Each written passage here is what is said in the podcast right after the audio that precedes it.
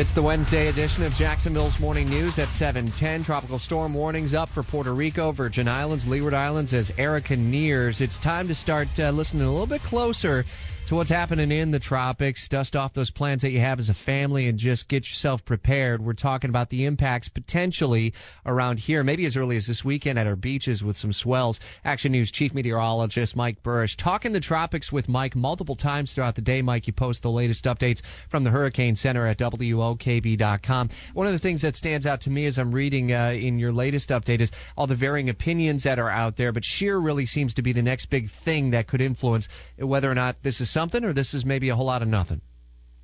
Yeah, and, and Shear is actually already playing a role, although overnight, um, Erika has seemed to, to consolidate a little bit. The thunderstorms are, are a little bit stronger, trying to get closer to that center. Having said that, I don't think it's changed a whole lot. We'll have another update out from the National Hurricane Center in the next half hour or so.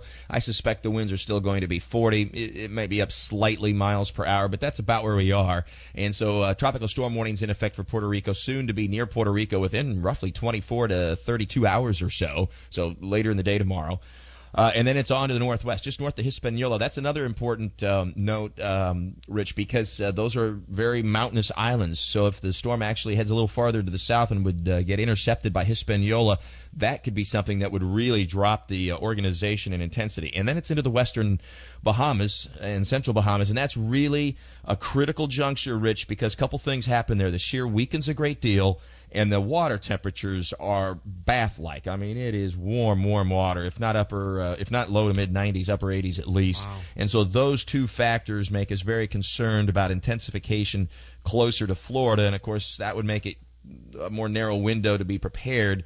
And um, in El Nino seasons, Rich, uh, we have a tendency to get systems that develop when they get closer to, to the U.S. versus farther out. So uh, this is um, this is going to be a, a situation to, to, definitely monitor carefully over the next few days, and of course will impact parts of the weekend. And while we have onshore flow developing for Jacksonville and northeastern Florida, what Erika becomes or doesn't will sort of uh, dictate the intensity of that. In other words, how rough the season surf will be, the rip current risk, and the gusty winds. Uh, but we're already saying in the First Alert Weather Center, we'd stay out of the ocean this weekend. There are going to at least be some fringe effects as this whole thing uh, spreads out and develops to the west and to the northwest. By late Sunday, Sunday night, this is sitting east of Miami, whatever Erika is or is not, and then uh, into or very near Florida, it would appear for the early part of next week. All right, and you can watch the latest updates from the Hurricane Center and Talking the Tropics with Mike. It's all up at WOKV.com. We've been pushing out a lot of information as well